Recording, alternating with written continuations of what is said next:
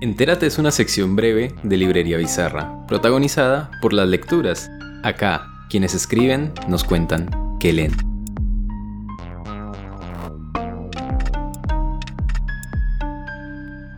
Estoy leyendo una novela muy testimonial, muy íntima, que se llama Un comunista en calzoncillos. Es argentina, Claudia Piñeiro, una novela en donde habla pues sobre su padre, y sobre la militancia ideológica y política de su padre. Era un comunista, pero no era un comunista de aquellos de salir a manifestaciones o que hiciera parte de mítines políticos o cosas así. Era un comunista de pasearse por la casa en calzoncillos peleando con la mamá, peleando con la esposa sobre conceptos e ideologías comunistas o capitalistas. Después de ese quiero seguir con eh, la novela de Fernanda Trías, una escritora uruguaya que vive en Colombia, pues también quiero seguir con novela de Fernanda Melchor, una mexicana, también está muy buena. Temporada y de huracanes ya lo leí, pero ella después sacó otra que no recuerdo el título en este. Paradise me parece que se llama la novela. Sí, exacto. Ese es el que quiero empezar a leer. ¿Y la de Trías es Mugre Rosa?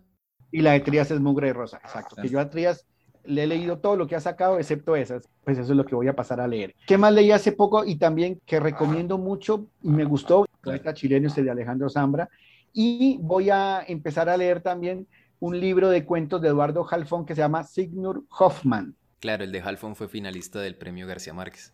Ese fue finalista del premio, lo tengo acá, ese lo tenía pendiente para leer, ese lo voy a leer en cuento.